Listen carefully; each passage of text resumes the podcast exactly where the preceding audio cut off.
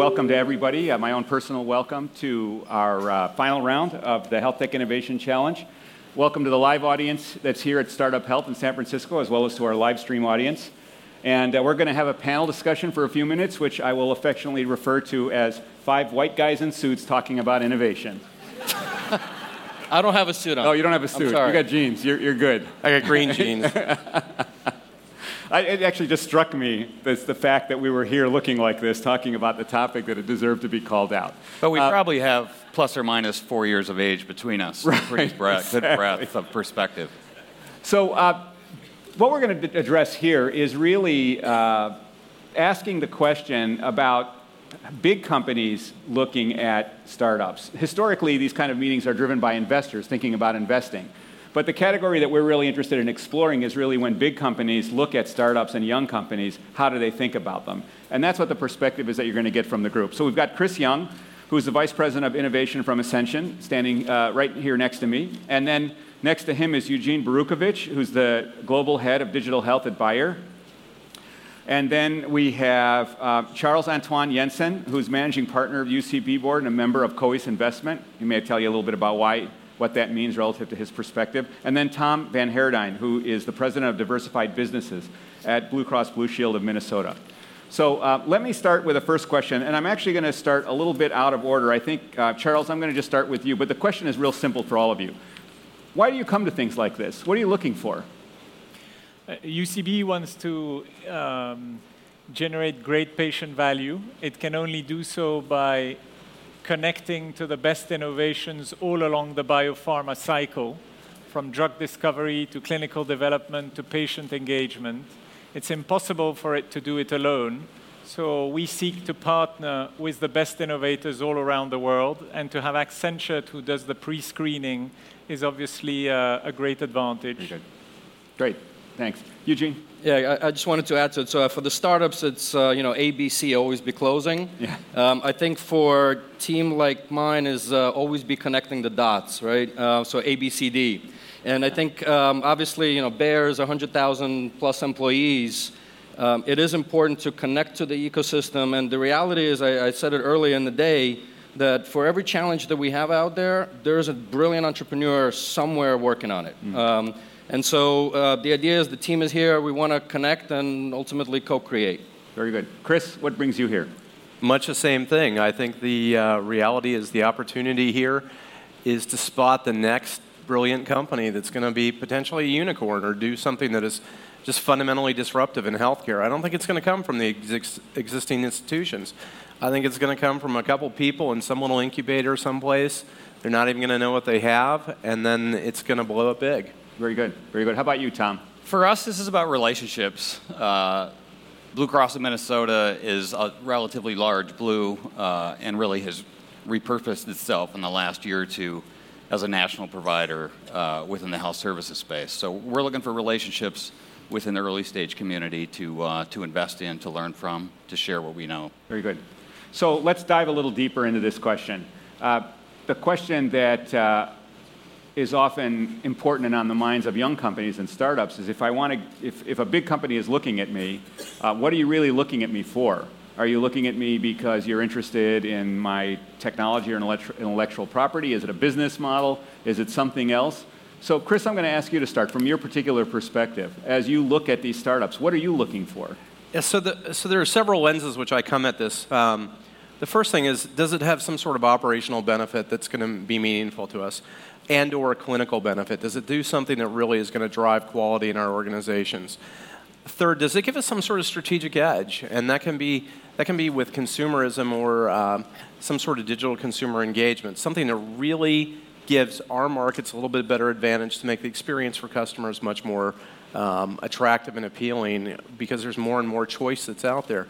I think ultimately the other thing, which comes down to it, is are you really solving a problem or you just come up with a function? Mm-hmm. Or did you come up with a, a, a feature or, or do you have a real product? Do you have something that's real, that's thought out, that has the opportunity to basically be put into a healthcare ecosystem and not just something you dreamed up? And have you really thought through how are you going to put that into those, those ecosystems, whether it be from a payer provider standpoint or from any other standpoint? But, but will it really work? And have you come at it from a mature lens? Very good. So, uh, Eugene, from a life sciences company perspective, how do you think about what are you looking for? Uh, so I'll, I'll, it's actually pretty binary, and a good friend of mine, Millen, said this the other day on, on posted on Facebook, and it just resonated with me. It's you either do things better or do better things. Hmm. And so with the team, we're, we're actually looking both ways. In a sense, one is to solve existing challenges within the organization, and they're not unique within the life sciences industry. And on the other side is how do we do better things? How do we co create with the entrepreneurs? How do we build new things that will actually impact people's lives? Um, uh, you know, going forward. So bo- both sides, both sides are important, um, and you know, specifically, uh, we try to be very transparent within our programs around the challenges. Um, you know, last year we ran uh, a, a, program called Dealmaker, 30 plus challenges, very transparent. Uh, you know, come apply, and, and, and we also serve as a gateway to, um, you know, to the large organization. Mm-hmm. Mm-hmm. On, um, on the technology side, we see that they evolve and change at, uh, at an exponential rate. And so it's very difficult for us to, to be able to pick the right technologies. Um, but we also see that a lot of our technologies in, in research get quite uh, rapidly outdated. So we're looking to optimize our research technologies to make research in drug discovery much more effective. Clinical trials have a huge potential to become more effective through the application of new technologies. And then on patient engagement, um, we're just scratching the surface. And some uh, entrepreneurs are understanding patients' experiences and managing to link them to various technologies that are going to create huge transformations in the way we will be engaging and the proximity we'll be having with, uh, with those patients mm-hmm. that were not possible before. Very good. Tom, how about for you from an yeah, perspective? I'd say the first is mission orientation, candidly. Mm-hmm. So um, we're a nonprofit mission based organization to make a healthy difference in people's lives. That is not our members' lives, to make a healthy difference in people's lives broadly. So we've got to have entrepreneurs that are mission oriented versus financially oriented. Uh, second is around subject matter expertise. So we uh, have a queue of uh, clinical areas of interest for us, and we are looking for entrepreneurs who are slightly ahead of our thinking or uh, vastly ahead of our thinking in our areas of interest. And the last is just, you know, candidly quality of talent because uh, we're a relatively small organization, 4,000 people. We need people who can come on board and, uh, and lead. So, uh, as I listen to the operating company perspectives in particular, it's pretty clear that you're looking at these investments uh, as uh, enabling the core business as opposed to maybe necessarily getting into some completely different business. Do you think about if you're, do you think about looking at startups more when you're trying to uh, enable a sustaining innovation, or do you think about it more when you're trying to do something more disruptive? Uh, what's your perspective on that, or does it matter? Chris, you nodded. What do you think? So, so I think it's both. I think you can do in, um, incremental innovation through a lot of things. But I think it's incumbent upon us to really think about what's the job to be done and we haven't tackled yet. And I think that that's going to come through disruptive innovators. Some are going to be sitting in this room right now. Some, some were sitting in the room last year, and some aren't even born yet. Right. Yeah. I, I from just uh, looking at the companies that are going to be represented up here in the pitch, you could say that some of them look like they're pretty straightforward sustaining innovation, meaning they're attempting to solve a current problem better and some are really just trying to solve some, a, a completely new problem. Did you have a? Yeah, I, I, I, would say in our business, uh, I'll put it in two halves. First is the core uh, health plan side within the state of Minnesota, 3 million members. And we partnered with an early stage pre Series A company last year called Learn to Live. Uh, this is a cognitive behavioral therapy company. They had maybe 10 or 20,000 uh, active members, and uh, 15 months later, I think they're at eight or 900,000 active members. Still pre-Series A. They're about to close. But that's an example where we took risk, meaning early stage innovator who we thought had something very efficacious, but we weren't sure. But as a small health plan, quote unquote, uh, we could take the risk because we believed it to be true. 12 months later, it was proven to be true, and now they're maturing. So that's on the core health plan side. On the innovation side for us, meaning uh, where we're really focused on getting things nationally pl- deployed, um, we've got a couple teams working on that, one of which is at the very, very tip of the spear. And so that's where, in my last answer around subject matter expertise and mission orientation, et cetera, that's where we want to partner with those companies that may be early in concept, something past a PowerPoint, um, but that we can help shape their roadmap and maybe get them to market in a way that uh, they couldn't have otherwise with our access to distribution. Very good. Um, Tom, let me just follow up then. Uh, big companies work with small companies all the time, fits and starts, some successes, some failures. Yeah. What is, uh, from your experience, what is typically the hardest part of a big company actually figuring out how to take advantage of the capabilities and technology and know-how in a startup? Is it, is it making the technology plug and play? Is it business models? Is it operating models? What do you see as the big challenges? I think it's cultural. Uh, I, I, actually think there aren't too many impediments, at least with an organization our size. I th- feel that we're fairly uh, fleet of foot. Um, where we've seen a little bit of friction in a couple of uh, circumstances. If we're dealing with a pre Series A firm um, and we think that we can bring great access uh, to distribution and some expertise, we're going to want to share in the gain. Mm-hmm. So, whether it's through a performance warrant or some kind of equity share, I'm just putting it out there. We're going to want, if there's going to be a bunch of winners, we're going to want to be one of them. Mm-hmm. And we've had a couple of surprising scenarios where the entrepreneurs, uh, I've done this, as you and I know, we go back a ways. I've done this many, many, many times, and of late we've seen one or two points of friction on that with early entrepreneurs who get close to the altar with us, and then they go, "Oh, we just we can't give up that equity, even though they have no revenue, uh, no customers." So. Uh, Eugene, for, yeah, I'm, I'm, not. I'm not going to beat around the bush. I think the biggest challenges is uh, politics and culture. Um, I, I, think, um, you know, the, the definition of a corporation is to execute on an existing business model right. the best way possible. And, you know, I always kind of joke around, how many new business model workshops can you have? The P&Ls can't take it in, right? So I think, you know, you need to be clear around what's incremental innovation, what's, uh, you know, evolutionary and transformative, which takes time, and what is disruptive. And place your bets and focus. And I think the easiest things to quote unquote sell internally are always things with a much shorter ROI that's right. solving the existing challenges of today, or 12 months or 24 months. Um, so you know that's that's been uh, really the I, I, think, and this is not unique to Bayer. I think any large organization I've been part of a few. It's it's really comes mm-hmm. down to that for from my perspective. I'm interested in Chris's perspective, and then I, uh, then I want to go to Charles because I've got a version of that question for you because you have a very unusual perspective here. Yeah, I think that uh, large organizations can be extremely complex to navigate.